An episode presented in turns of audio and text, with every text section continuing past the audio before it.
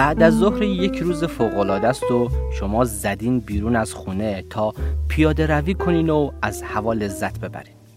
از یه تیکوی قهوهتون رو گرفتین و توی پیاده رو با آرامش قدم می‌زنین. توی گوشتون هم هنسفری گذاشتین و با صدای بلند دارین موزیک مورد علاقتون رو گوش می‌کنین. انگار که خواننده داره به صورت اختصاصی فقط برای شما این قطعه رو اجرا می‌کنه. همینطور که محو تماشای ویترین فروشگاه لباس هستین و قهوهتون رو جرعه به جرعه و آروم می‌خورین که طعم تلخ و ترش قهوه رو در ترکیب با شیر داغ بهتر بفهمین خودتون رو توی لباسهای مختلف تصور می‌کنین کدوم یکی بیشتر به هم میاد؟ اینو با چی می‌تونم ست کنم؟ درگیر این افکار هستین که ناگهان پاتون به سنگ فرش پیاده رو گیر می‌کنه و سکندری می‌خورین. توی اون چند قدمی که بین زمین و آسمون دست و پا می‌زنین برای چند ثانیه دنیا از حرکت میسته. انگار که زمان یخ می‌زنه. توی اون لحظات خواننده ساکت میشه و قهوهتون دیگه هیچ مزه‌ای نداره. دیگه نه لباس مهمه و نه اینکه با کدوم یکی جذاب تر میشین. توی اون چند ثانیه همه چیز رنگ میبازه و معناشو از دست میده. انگار که دنیا روی دیگه ای از خودشو بهتون نشون داده. بعد از اون دو سه قدمی هم که تلو تلو خوردین دوباره تعادلتون رو حفظ کردین اما دیگه حوصله خواننده رو ندارین. پس هنسفری رو از گوشتون در میارین و خواننده رو میفرستینش که بره. قهوهتون رو زود سر می‌کشین که تموم بشه و دیگه به ویترین مغازه ها توجهی نمی‌کنین. ماجرای همه ما آدم ها همینه. اتفاقاتی توی زندگیمون رقم می‌خوره که دنیامون رو زیر و رو می‌کنه. زندگیمون به قبل و بعد از اون اتفاق تقسیم میشه. اتفاقاتی که پرده زندگی روزمره رو کنار می‌زنه و چیز جدیدی روی صحنه میاره. رخدادی آنقدر مهیب و سهمگین که تمامیت وجود ما رو به چالش می‌کشه. اتفاقاتی که وسط زندگی معمولیمون ناگهان و بدون هشدار قبلی رخ میدن. و چون قابل پیش بینی و کنترل نیستن در مایی که فکر می‌کنیم قوی دانا و همه فن حریف هستیم احساس ضعف، ناتوانی، آسیب پذیری و فقدان رو میکارن. انگار که پورتری واقعیت شکافته میشه و ما بعد از اون دیگه آدم سابق نمیشیم. بلاهای طبیعی مثل سیل، زلزله و آتش سوزی تصادف های شدید، خودکشی یا از دست دادن ناگهانی یک عزیز، خبر ابتلا به یک بیماری صعب العلاج، تجاوز جنسی، جنگ، مورد آدم و شکنجه قرار گرفتن و خیلی اتفاقات ناگوار دیگه پدیده های هولناک و حراسانگیزی هستند که از زندگی معمولی فراتر میرن. این اتفاقات هیچ وقت تموم نمیشن. چون زخمشون روی روح و جسم ما باقی میمونه. انگار که اون رخداد در درون ما زنده است و ما هر لحظه داریم زندگی میکنیمش. این دست از اتفاقات انقدر مهم بودن و انقدر تأثیر گذار بودن که توی روانشناسی یه اصطلاح بهشون اختصاص دادن. تروما یا ضربه روانی. توی این قسمت می‌خوام به این بپردازم که تروما چیه و با ما چیکار می‌کنه تا بتونیم دلیل حال بد این روزهامون رو بهتر بفهمیم. پس مثل همیشه با من همراه باشین.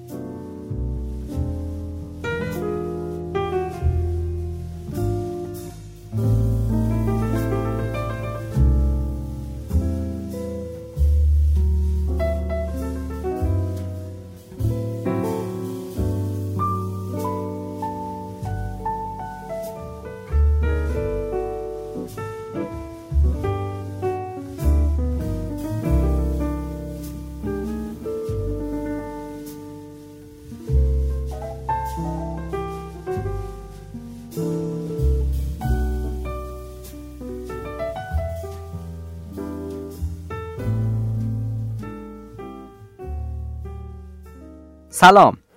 احسان متینفر هستم روانشناس بالینی و این قسمت هفتم از پادکست جورچینه. همونطور که قبلا اشاره کردم جورچین قرار رازهای مغز آدمی رو براتون روایت کنه. رازهایی که مثل یه پازل هزار تیکه پر از جزئیات شنیدنیه. که وقتی خوب درکشون کنیم باعث میشه ذات و سرشت انسانها رو بهتر بفهمیم و از این مسیر رفتار خودمون و دیگران رو دقیقتر تبیین کنیم. پادکست جورچین کار مشترک من و یه تیم بینظیر از بنیاد حرکت انسانیه.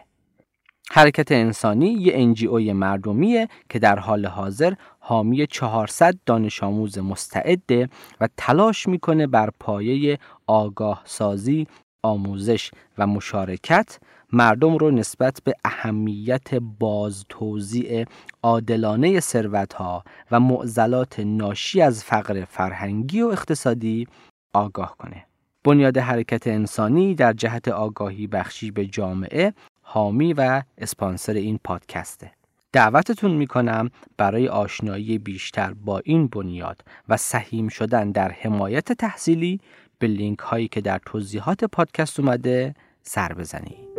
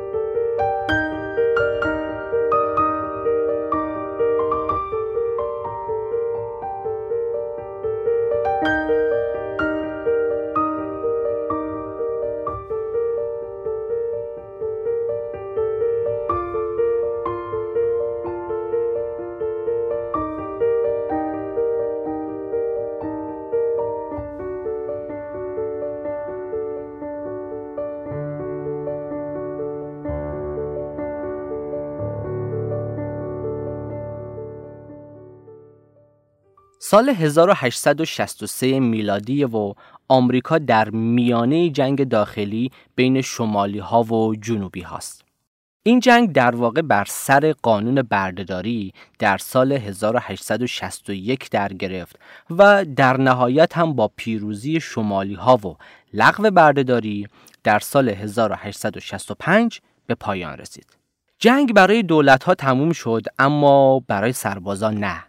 اون زمان بسیاری از سربازهایی که زخمی شده بودند یا حتی اونایی که هیچ جراحتی نداشتن از خودشون علائمی رو نشون می‌دادند که شبیه به مشکلات قلبی بود خستگی، تنگی و کوتاهی نفس، احساس کوبش قلب، عرق کردن و درد در قفسه سینه علائمی بود که سربازان از خودشون نشون می‌دادند. چون این علائم توی سربازها مشاهده می‌شد پزشکا برای این وضعیت اسم سندروم قلب سرباز رو در نظر گرفتن Soldiers Heart Syndrome. این شکایت انقدر بین زخمی ها و سربازان از جنگ برگشته زیاد شد که ژاکوب مندز داکوستا که یه پزشک بود به مطالعه این اختلال پرداخت و در سال 1871 مقاله نوشت و این اختلال رو یک مشکل روانشناختی ناشی از جنگ بیان کرد و نه اختلال در قلب و عروق کرونری. به پاس تلاش های ایشون به این وضعیت اسم سندروم داکوستا هم دادن اما امروزه کسی دیگه از این عناوین استفاده نمی‌کنه. و این در حالیه که ما می‌دونیم اون علائمی که مشاهده شده در واقع نشانه های حمله اضطراب و پنیکی بوده که در اثر ترومای جنگ توی سربازها ایجاد شده بود. اما بعد از مدتی دیدن که این علائم در افراد غیر نظامی هم دیده میشه. کسانی که تجربه جنگ نداشتن اما اتفاقات ناگواری رو از سر گذروندن.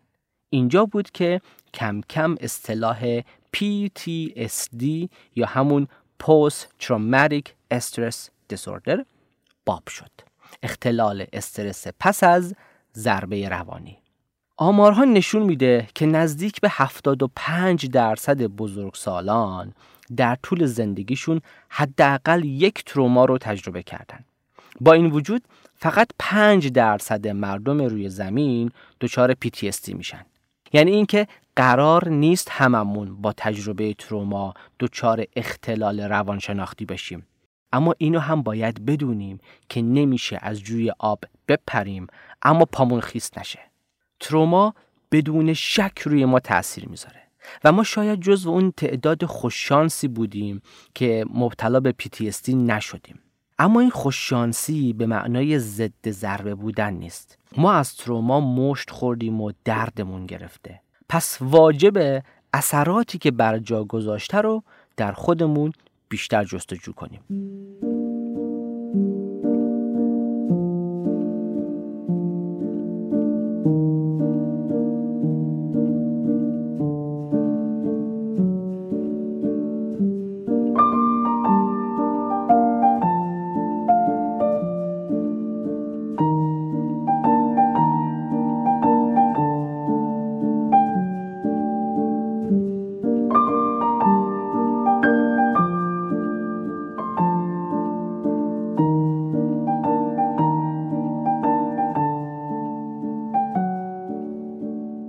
وقتی ما دچار تروما میشیم مجموعه ای از تغییرات روانشناختی رو تجربه می‌کنیم که می‌تونه به کلی ما رو تبدیل به آدم متفاوتی بکنه چرا؟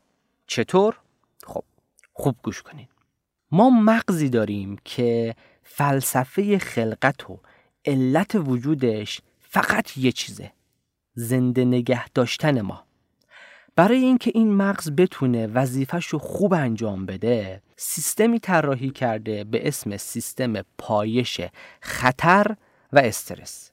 یعنی اینکه یه نگهبان استخدام کرده که اگه خطری پیش اومد هشدار بده و با مجموعه ای از فعل و انفعالات فیزیولوژیک شما رو از خطر نجات بده. درست مثل این سیستم های هشدار و اطفاء حریق که توی خونه ها و ادارات هست. با شناسایی کردن دود سریع آژیرش به صدا در میاد و آب میپاشه روی آتیش. وقتی دچار تروما میشیم زندگیمون به خطر میفته یا تمامیت روانیمون به چالش کشیده میشه مغز به سیستم پایش خطر که مرکزش آمیگدال یا بادامه هست میگه ببین دنیا جای خیلی خطرناکیه. و هر چیزی می‌تونه یه تهدید حساب بشه. یه بار حواسمون نبود و همچین بلایی سرمون در اومد. پس جون مادرت حواستو حسابی جمع کن. در نتیجه این سیستم پایش خیلی حساس میشه. هر چیزی حتی موضوعات خونسا ساده و پیش پا افتاده براش خطرناک میشن. چیزهایی که قبلا براش هیچ اهمیتی نداشتن حالا می‌تونن تهدیدی برای زندگی تلقی بشن. درست مثل دزگیر ماشین که درجه حساسیتش رو خیلی برده باشی بالا. وقتی یه ماشین از کنارش رد میشه شروع می‌کنه با آژیر کشیدن آژیر بیخود. یا همون سیستم اطفای حریق که حتی وقتی بوی غذا و حرارت اجاق گاز بهش می‌رسه کل خونه رو واسط آب پاشی می‌کنه. این سیستم ها بیش از حد حساس شدن. و در نتیجه چه اتفاقی میفته؟ مشخصه زندگی مختل میشه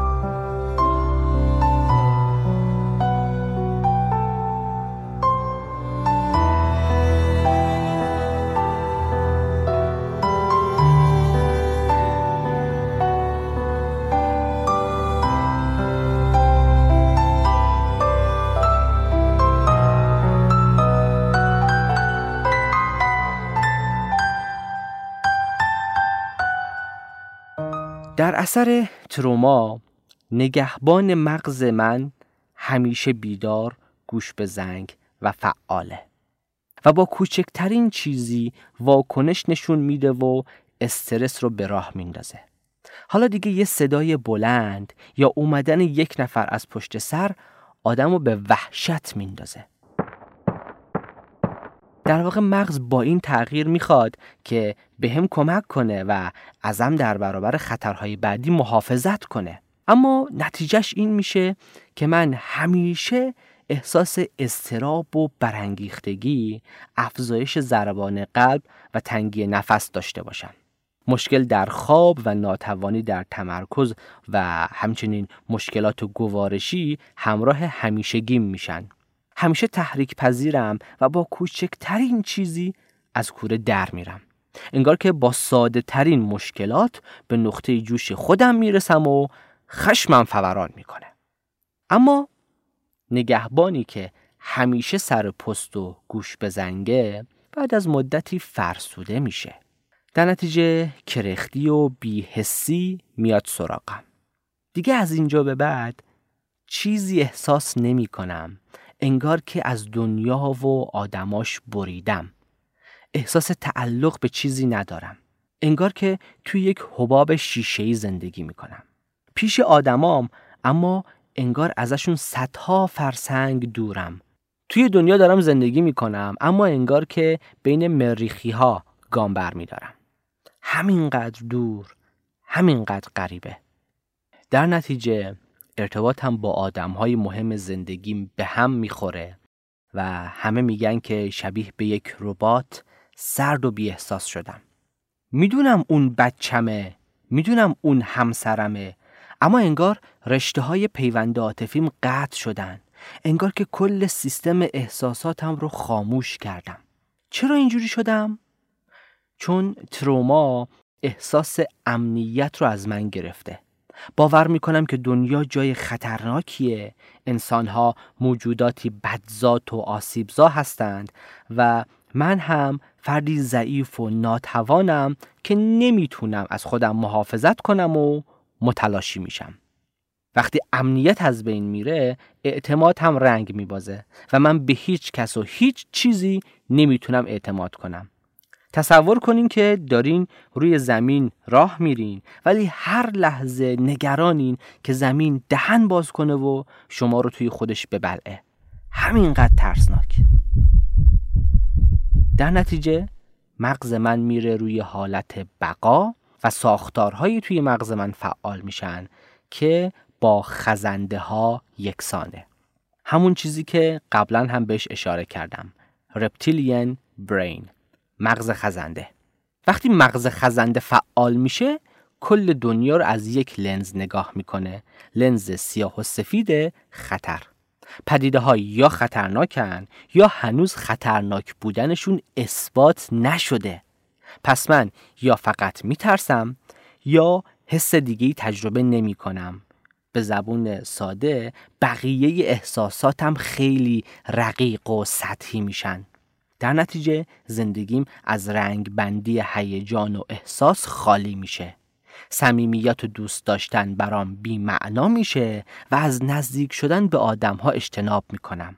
چون اولا چندان حسی بهشون ندارم و دوما هم که ممکنه خطرناک باشن. بودن توی وضعیت مغز خزنده باعث میشه من توانایی همدلی و همدردیمو از دست بدم و نتونم خودم رو جای دیگران بذارم. نتونم دنیا رو از چشم اونها ببینم.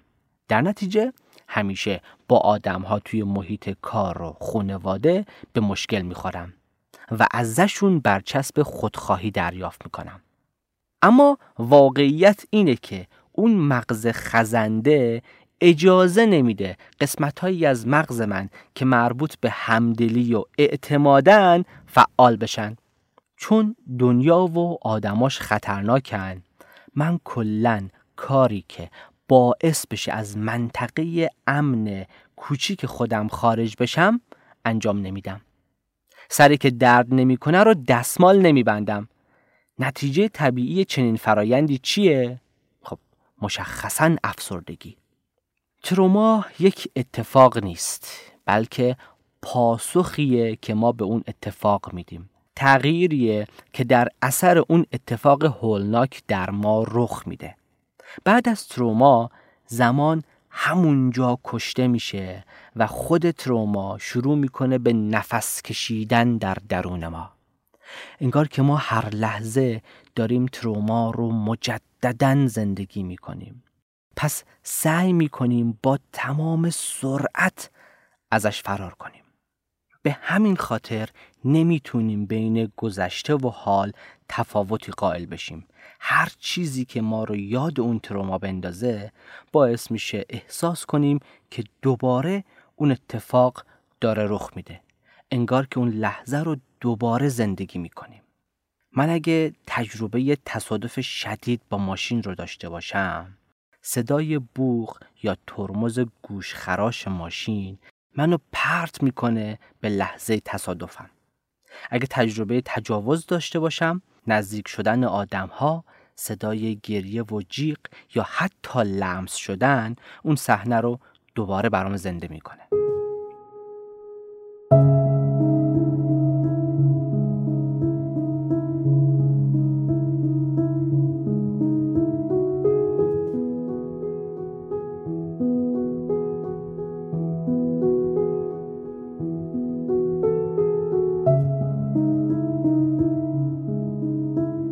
از محققان این حوزه حرف جالبی می‌زد. می‌گفت تروما پاسخی است سالم به محیطی ناسالم.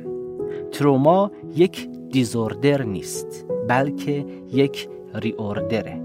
مغز ساختار خودشو ریوردر می‌کنه یعنی دوباره سازمان میده تا بتونه از ما در یک محیط خطرناک محافظت کنه. پس اگه حالمون بده اگر که استرس داریم اگر که مشکل خواب داریم اگر که احساس افسردگی و پوچی می‌کنیم تمام اینها شاید اتفاقی سالم باشه.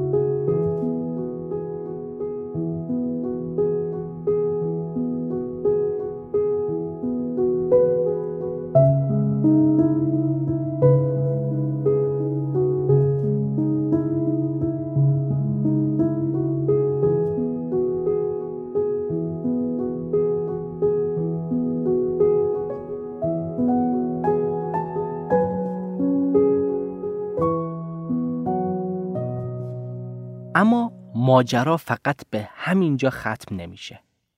حتما قرار نیست که من شخصا یک اتفاق ناگوار رو تجربه کرده باشم تا دچار تروما بشم. ما با تماشا کردن اتفاقات وحشتناکی که برای دیگران میفته یا حتی شنیدن داستانش ممکنه که دچار تروما بشیم. بله تروما همینقدر می‌تونه بیرحم و مصری باشه. ما اگه شاهد کشته یا شکنجه شدن یک نفر باشیم یا حتی اگه روایتش رو بشنویم ممکنه که دچار تروما بشیم. در واقع تروما در سطح شخصی باقی نمیمونه و منتقل میشه. یکی از انواع تروما ترومای نیابتی هست یا بهش میگن vicarious trauma این نوعی از تروما هست که بیشتر در افرادی مثل روانشناس ها، پزشک ها، مخصوصا پزشکای بخش اورژانس، آتش‌نشان‌ها و به طور کلی کسانی که با بازماندگان تروما در ارتباط هستند ایجاد میشه. این افراد شاید مستقیما با خود اتفاق تروماتیک مواجه نشدن اما پیامدهای تروما و روایتش رو از زبان بازمانده ها شنیدن. این روزا وقتی با همکارام صحبت می‌کنم توی خیلی هاشون نشونه های ترومای نیابتی رو می‌بینم و توی هر جلسه ای که هستم ازشون می‌خوام که تا می‌تونن خود مراقبتی بیشتری از خودشون انجام بدن. چون این روزها بیش از هر زمان دیگه ای به حضور و عملکرد تخصصیشون نیاز داریم. از همینجا به همشون خسته نباشید میگم. دم همتون گرم. خب بریم یه موزیک خوب گوش کنیم. منم یه گلوی تازه کنم.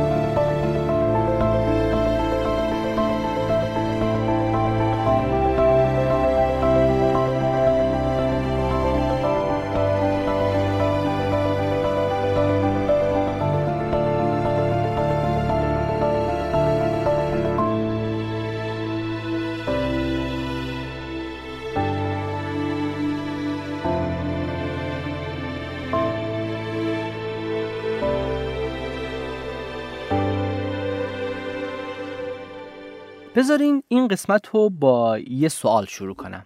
تا الان در مورد اتفاقاتی صحبت کردیم که برای اشخاص رقم می‌خوره. اگه یه اتفاق ناگوار برای یک جامعه رخ بده آیا ممکنه اون جامعه دچار تروما بشه؟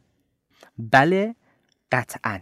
و بهش میگن ترومای جمعی یا collective trauma 11 سپتامبر سال 2001 حمله تروریستی به برج‌های دوقلوی تجارت جهانی در نیویورک رقم خورد.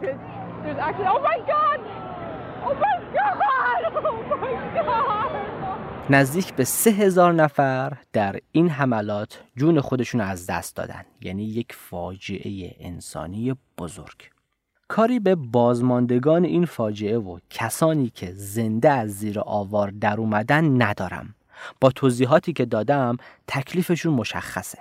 اما پژوهش های پروفسور رکسان کوهن سیلور که درست چند روز بعد از این واقعه با همکاری یه تیم بزرگ 3500 نفر رو بررسی کردن نشون داد که کسانی که برخورد هواپیمای دوم به برج تجارت جهانی رو به صورت live از تلویزیون تماشا کردند نسبت به سایر افراد در طول سه سال بعد علائم PTSD رو با شدت بیشتری داشتن و مشکلات جسمانی بیشتری براشون ایجاد شده. مشکلاتی که پیش از 11 سپتامبر هیچ اثری ازش توی بدنشون نبوده.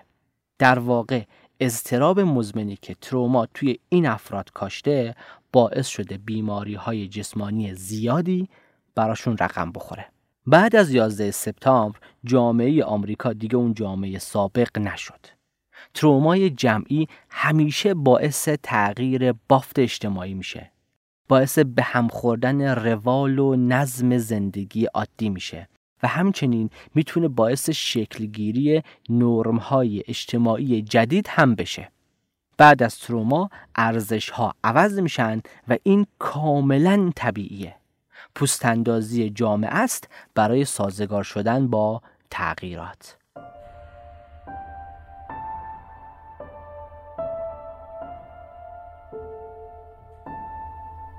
اگه بخوام مثال ملموس و وطنی از ترومای جمعی بزنم میشه ساختمان پلاسکو میشه متروپول میشه پرواز شماره 752 میشه زلزله بم. با هر کدوم از اینها دنیای ما زیر و رو شد. انگار که خودمون توی اون ساختمون بودیم. انگار که یکی از عزیزانمون توی اون هواپیما بوده. انگار خونه خودمون رو سرمون آوار شده بود. بعد از این اتفاقات دیگه چیزی برامون رنگ و معنا نداشت. مرگ و زندگی برامون یکی شده بود. بله. ما دچار ترومای جمعی شده بودیم. پدیده های مثل پاندمی بلاهای طبیعی ابر تورم و رکود اقتصادی قحطی و فقر شدید همه می‌تونن باعث ترومای جمعی بشن. همین خانم کوهن سیلور میگه وقتی مجموعه اتفاقات ناگوار به صورت متوالی و پشت سر هم برای یک جامعه اتفاق بیفتن وضعیتی رو می‌سازه به نام cascading collective trauma یعنی ترومای جمعی آبشاری. و فکر می‌کنم این پدیده بیش از هر چیز دیگه ای می‌تونه حال الان ما رو تبیین کنه. ترومای جمعی آبشاری.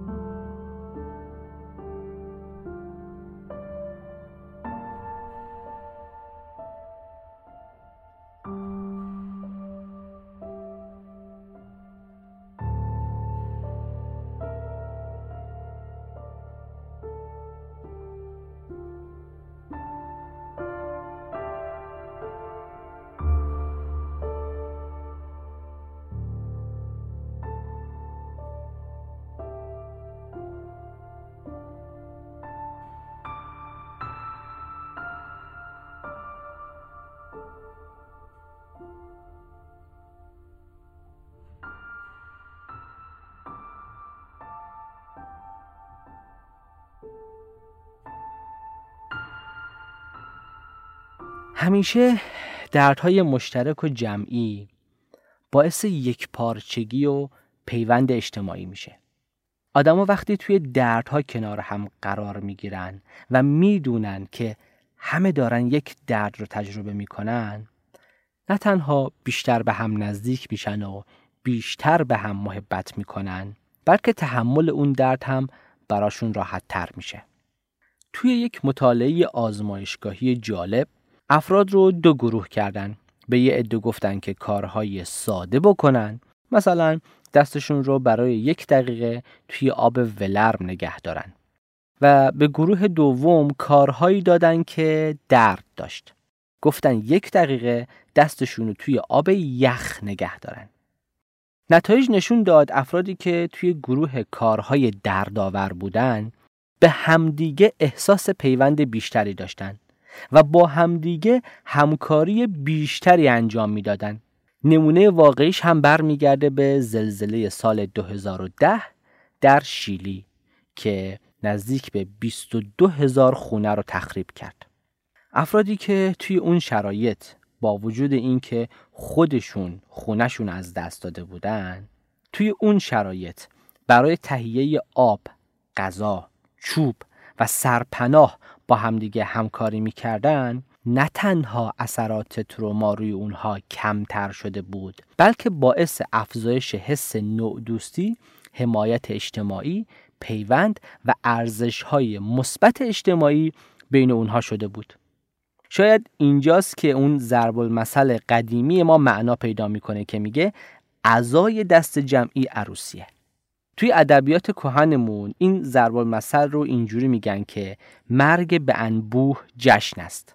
فخرالدین اسعد گرگانی توی داستان ویسورامین بیتی داره که در مورد همین موضوع صحبت می‌کنه. میگه روم خود را بیاندازم از آن کوه که چون جشنی بود مرگ به انبوه. یا نظامی توی اسکندرنامش میگه سخنگو سخن سخت پاکیزه راند که مرگ به انبوه را جشن خواند.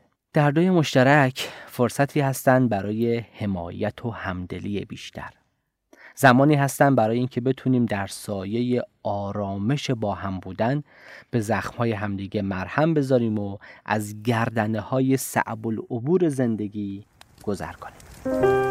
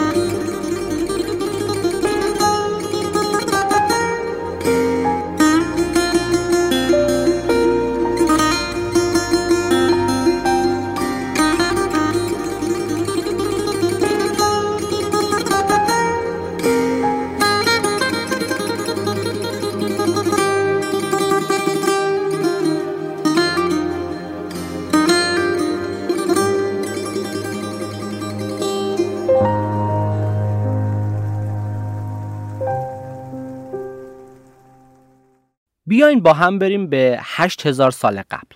زمانی که تازه یک جانشینی داشت آغاز می شد. روستایی رو در نظر بگیرین که کنار یه رودخونه پر آب بنا شده. اما این وسط یه اشکالی وجود داره. این رودخونه پر آب پر از کروکودیل هم هست. من پدر یک خونوادم و یه روز که با همسایه بغلیمون رفتیم لب رودخونه کمپ کردیم که ماهی بگیریم. ناگهان یک کروکودیل بهمون حمله می‌کنه. مرد همسایه رو قورت میده و من هم با دست و پای زخمی به زور می‌تونم از چنگش فرار کنم. من این ترومایی که تجربه کردم رو شبها برای بچه هام زمانی که دور آتیش نشستیم تعریف می‌کنم.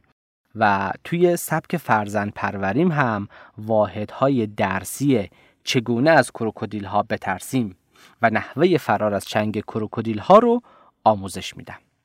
یعنی سبک فرزند پروریم به خاطر ترومایی که تجربه کردم تغییر می‌کنه و تحت تاثیر اون قرار می‌گیره. در واقع من یک روایت خانوادگی از تروما و یک سبک فرزند پروری ناشی از تروما رو به بچه ها منتقل می‌کنم. و اونها بدون اینکه بدونن و آگاه باشن دچار تروما میشن و علائمی رو از خودشون نشون میدن که شبیه به افراد تروما زده است. من با این کار دارم به بچه هام کمک می‌کنم که با احتمال بیشتری توی این محیط خطرناک زنده بمونن و حواسشون رو بیشتر جمع کنن. پس تروماتایز شدن توی این محیط بسیار خطرناک می‌تونه حتی مفید هم باشه. چون به بقای ما کمک می‌کنه. اما بیاین برگردیم به دنیای معاصر. سال 2008 دانشکده پزشکی دانشگاه هاروارد آزمایشگاه پروفسور کری رسلر.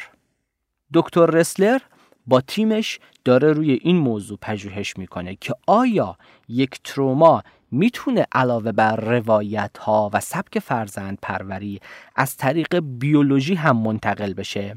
آیا ممکنه تروما در ژنهای ما نقش ببنده؟ دکتر رسلر میگه بله. ایشون یک ژن رو به ما معرفی می‌کنه به نام FKBP5 خیلی اسمش عجیب و غریبه. همه ژن اینجوری در واقع. و میگه این ژن توی سیستم پایش خطر و استرس ما نقش ایفا می‌کنه. وقتی افراد دچار تروما میشن بیان این ژن تغییر می‌کنه و این تغییر به نسل بعدی هم منتقل میشه. از والدین مخصوصا پدرها به فرزندانشون مخصوصا پسرها منتقل میشه.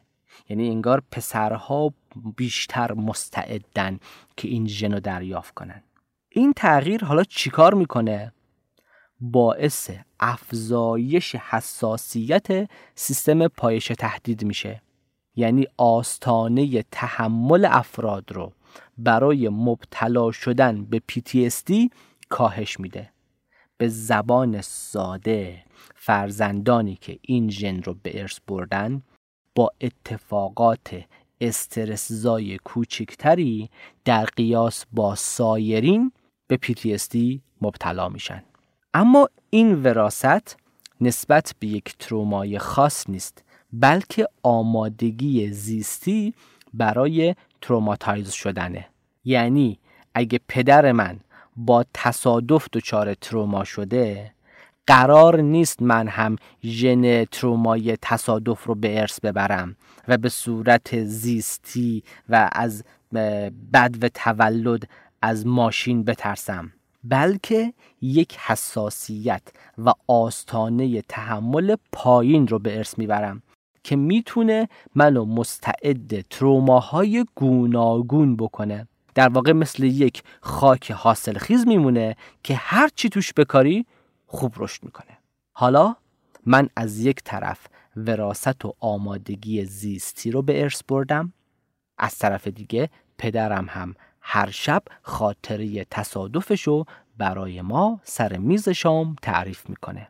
اصلا هم اجازه نمیده که ما گواهینامه رانندگی بگیریم یا پشت فرمون بشینیم.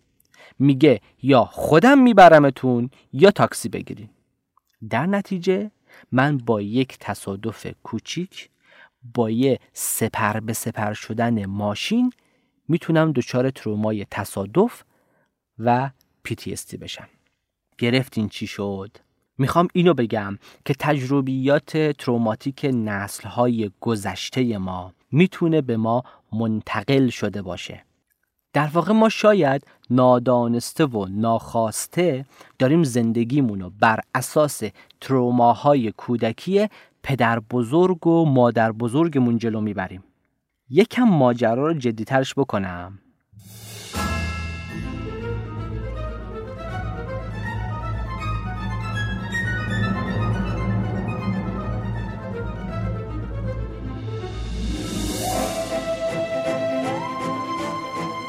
بریم سال 1932 اوکراین.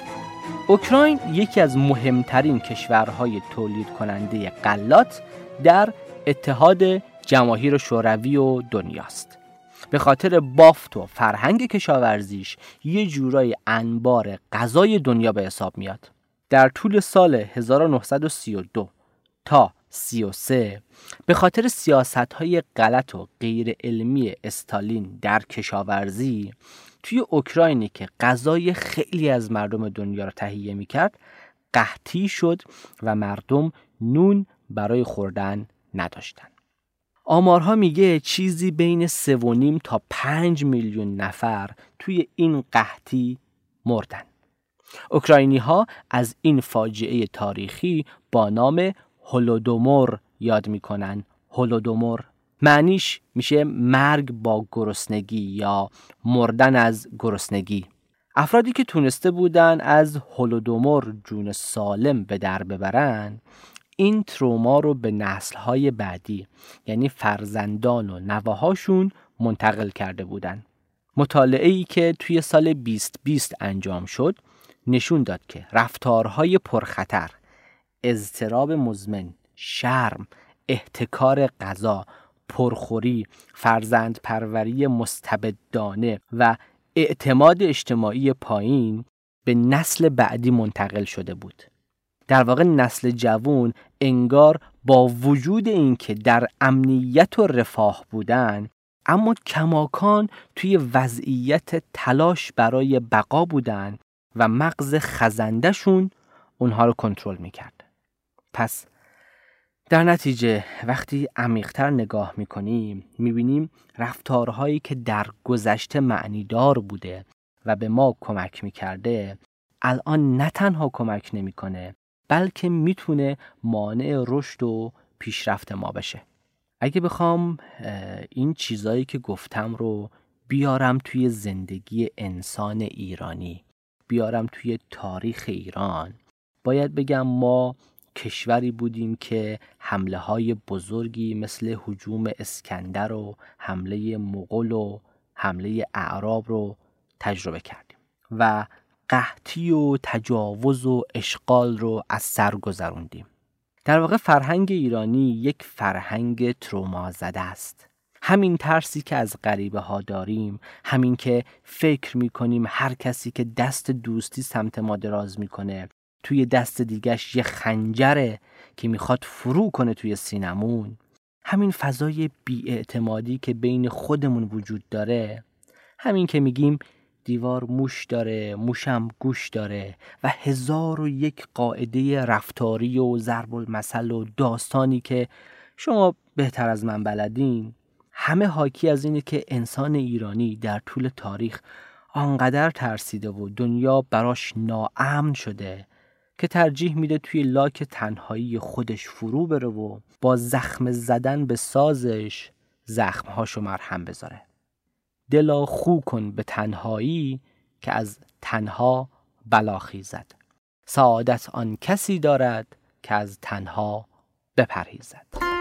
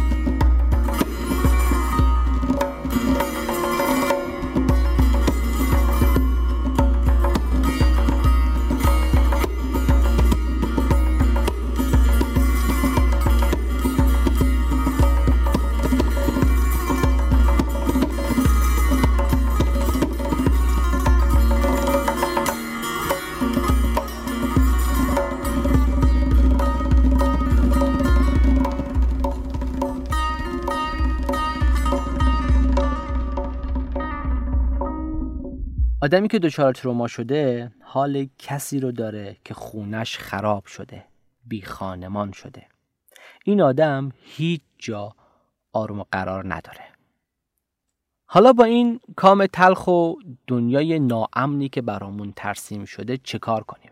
چجوری از خودمون مراقبت کنیم که سیل اتفاقات ناگوار ما رو با خودش نبره؟ باید اینو بدونیم که تروما یک دزده دزد. دزدی که چند تا از بزرگترین و زیباترین الماس های وجودی ما رو ازمون میدزده. اولیش احساس امنیته امنیت رو از ما گرفته و ما رو توی دنیا تنها رها کرده. پروفسور بسل فندر کوک می‌دونم اسمش خیلی سخته. بسل فندر کوک که یکی از بزرگترین متخصصین توی حوزه تروماست و کتاب معروف بادی کیپس دسکور یعنی بدن به خاطر می سپارد رو نوشته نکته عمیقی رو مطرح می‌کنه. میگه تروما توی بدن ما داره زندگی می‌کنه. اما ما با حرف زدن می‌خوایم به مغزمون بقبولونیم که دنیا امنه. در حالی که این بدنمونه که احساس ناامنی می‌کنه. با حلوا حلوا گفتن دهن شیرین نمیشه. ما احساس امنیت رو باید توی بدن تجربه کنیم. همون جایی که بیشترین آسیب رو از تروما دیده.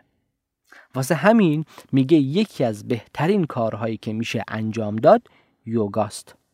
یوگا به ما کمک می‌کنه که امنیت رو توی خونه اولمون یعنی همون بدن تجربه کنیم.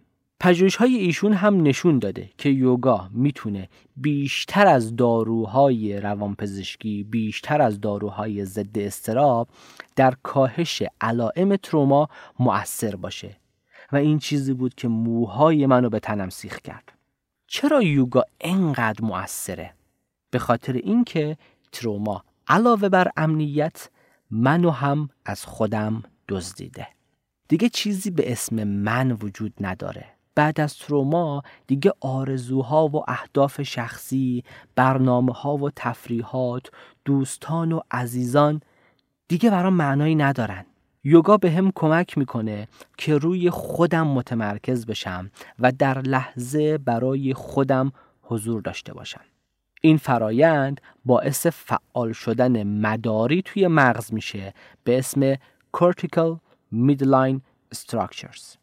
CMS این ساختار زمانی فعال میشه که من به خودم فکر می‌کنم و به خودم اهمیت میدم. سومین چیزی که تروما از ما میدزده لذت بردنه. مغز ترسیده و بدن تروما زده دیگه لذت می‌خواد چیکار؟ دستور کار میشه فقط زنده موندن. اصلا وقتی آدم می‌خواد از چیزی لذت ببره مغزش بهش میگه اگه بری سمتش و حواست نباشه ممکنه یه اتفاق بد برات بیفته. پس بی خیالش نرو. یوگا نه تنها زمینه ای رو فراهم می‌کنه که من لحظاتی رو فقط برای خودم باشم نه تنها کمک می‌کنه توی بدنم احساس امنیت کنم بلکه باعث میشه تجربیات لذت بخشی رو با بدنم و در بدنم لمس کنم. و اینها کاملا در تضاد با تروما هستند. چهارمین الماسی که تروما از ما دزدیده اعتماده. ما برای ادامه دادن به زندگی ناچاریم که دوباره شروع کنیم به اعتماد کردن. این وظیفه ماست که به دیگران اعتماد کنیم. دیگران قرار نیست اعتماد ما رو جلب کنن. اعتماد درختیه که ریشش توی وجود خودمه اما هر دو نفر از سایش استفاده می‌کنن زمانی که به دنیا میایم مهمترین کاری که باید بکنیم اعتماد کردن به دنیا و آدم هاشه از همون بچگی تا دم مرگ همواره اعتماد و امنیت مهمترین نیازهای روانی ما هستند. پس هیچ وقت نباید دست کم گرفتشون. باید شروع کنیم به گام برداشتن توی دنیای ناشناخته ها. باید آزمون و خطا کنیم و دوباره بذر اعتماد رو توی دلمون بکاریم.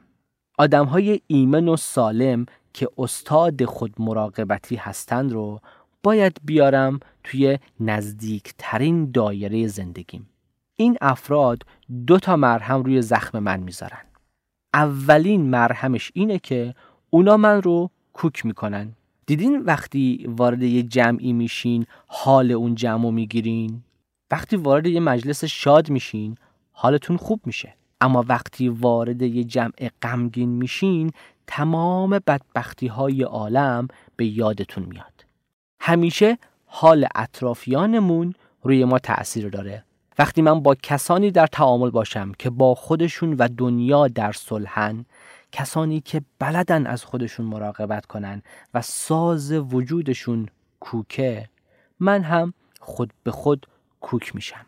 مغز و سیستم اعصاب من خودشو با حال آدمهای اطرافش تنظیم می‌کنه و به این پدیده میگن کو رگیولیشن یعنی همتنظیمی. مرهم دومی که این افراد روی جراحت پنهان من می‌ذارن اینه که از عفونت کردن این زخم و سرایتش به سایر قسمت ها جلوگیری می‌کنن. پژوهش ها نشون داده که داشتن یک شبکه حمایتی خوب باعث کم شدن علائم تروما میشه. تروما باعث میشه ماده توی مغز به نام تاکی کاینین زیاد بشه.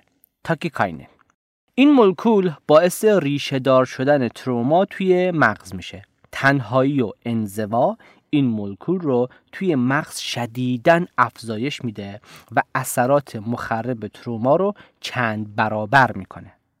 اما اگه یه مجموعه از آدمهای حمایتگر رو در کنار خودمون داشته باشیم تاکیکاینین کم میشه و تروما نمی‌تونه لونه محکمی برای خودش توی مغز ما درست کنه.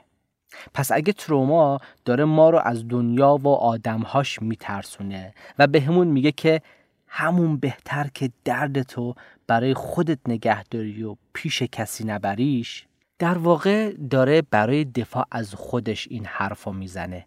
خیر ما رو نمی‌خواد.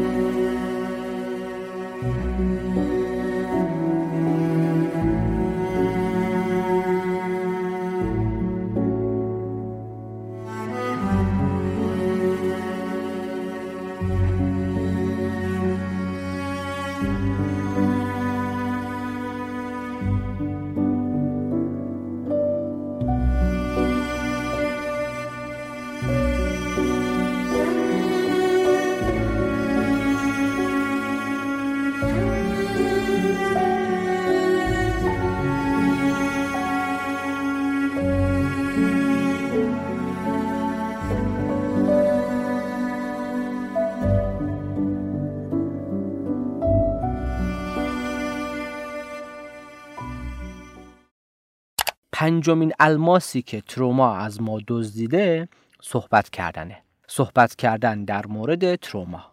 ما از هر چیزی که خاطره تروما رو زنده کنه فرار می‌کنیم. اما واقعیت اینه که وقتی بتونیم در موردش صحبت کنیم روز به روز ابهتش بیشتر شکسته میشه.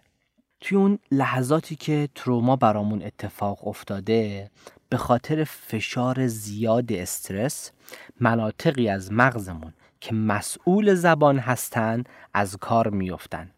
در نتیجه من هر موقع هم که یاد تروما میافتم نمی‌تونم در موردش صحبت کنم استراب تمام وجودم رو می‌گیره و فکر می‌کنم که تروما داره منو در خودش میبلعه اما وقتی بتونم در مورد تجربیاتم صحبت کنم و احساساتم رو به زبون بیارم دیگه این تروما نیست که منو کنترل می‌کنه. من کنترلش رو به دست گرفتم. مسلما به یاد آوردن اون خاطره و صحبت کردن در موردش اونم با جزئیات بسیار پرفشاره. اما اگه کار با یک روان درمانگر رو پیش بگیرید و صبر لازم رو داشته باشید کم کم بارقه های امید ظاهر میشن.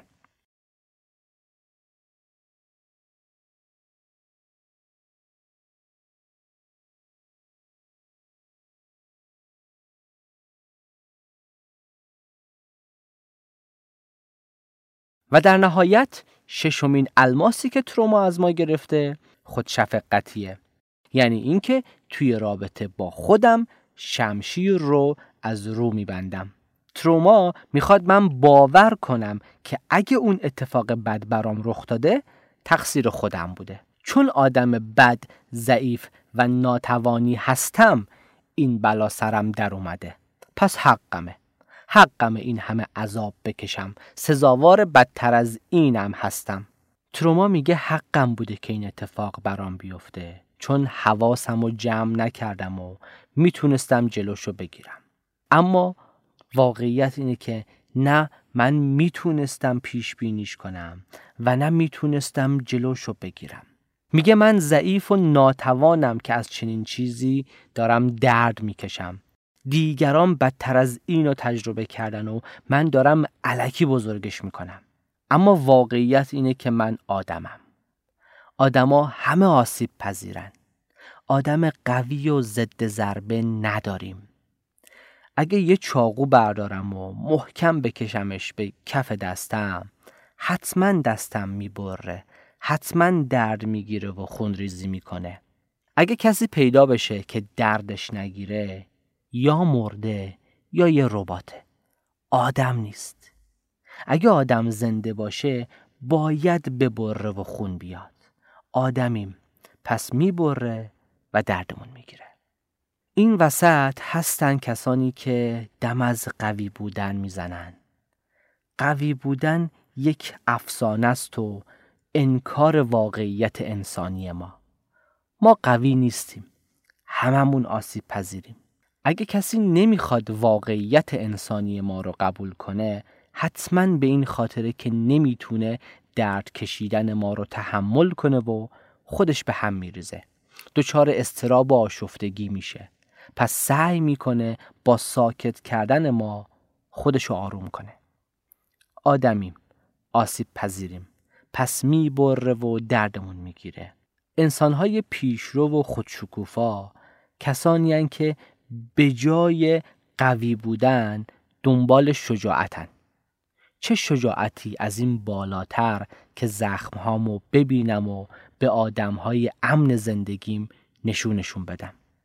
با این کار دیگه مجبور نمیشم زخمها رو پنهان کنم و برای ساکت کردنشون به هزار و یک مسکن متوسل بشم.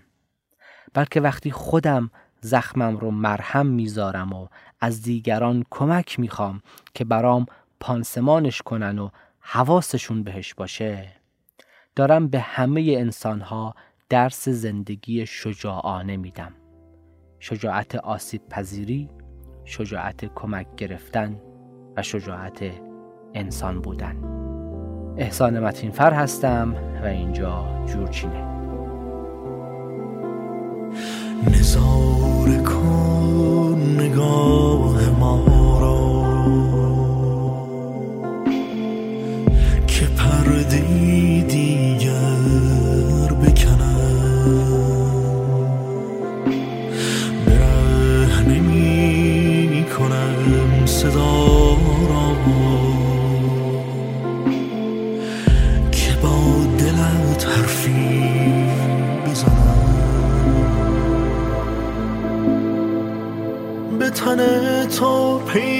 پیوسته نشد دو دست عاشقم. به سیاهی برگشت قدم.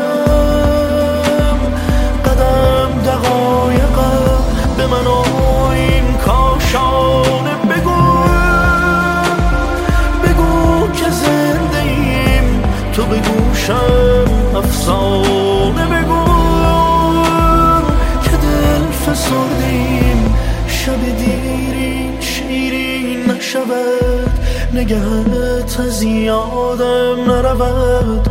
تو دار کن قلبم برد. که به تلخی پایان بدهد.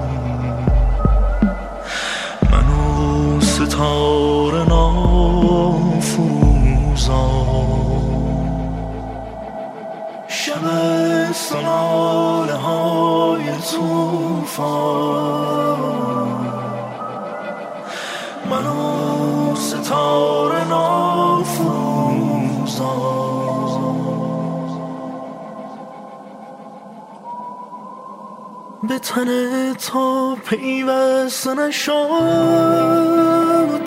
دو دست عاشقم به سیاهی برگشت قدم. قدم دقایقم به من و این کاشانه بگو. بگو که زنده ایم تو به گوشم افسانه بگو.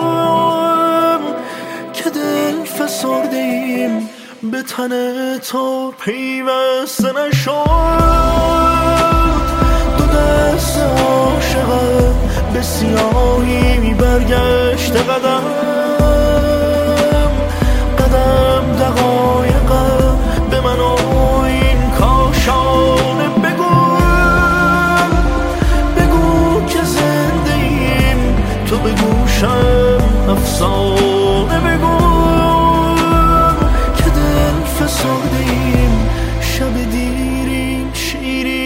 نشود نگهت از یادم نرود. تو دا کن قلبم برد که به تلخی پایان بدهد.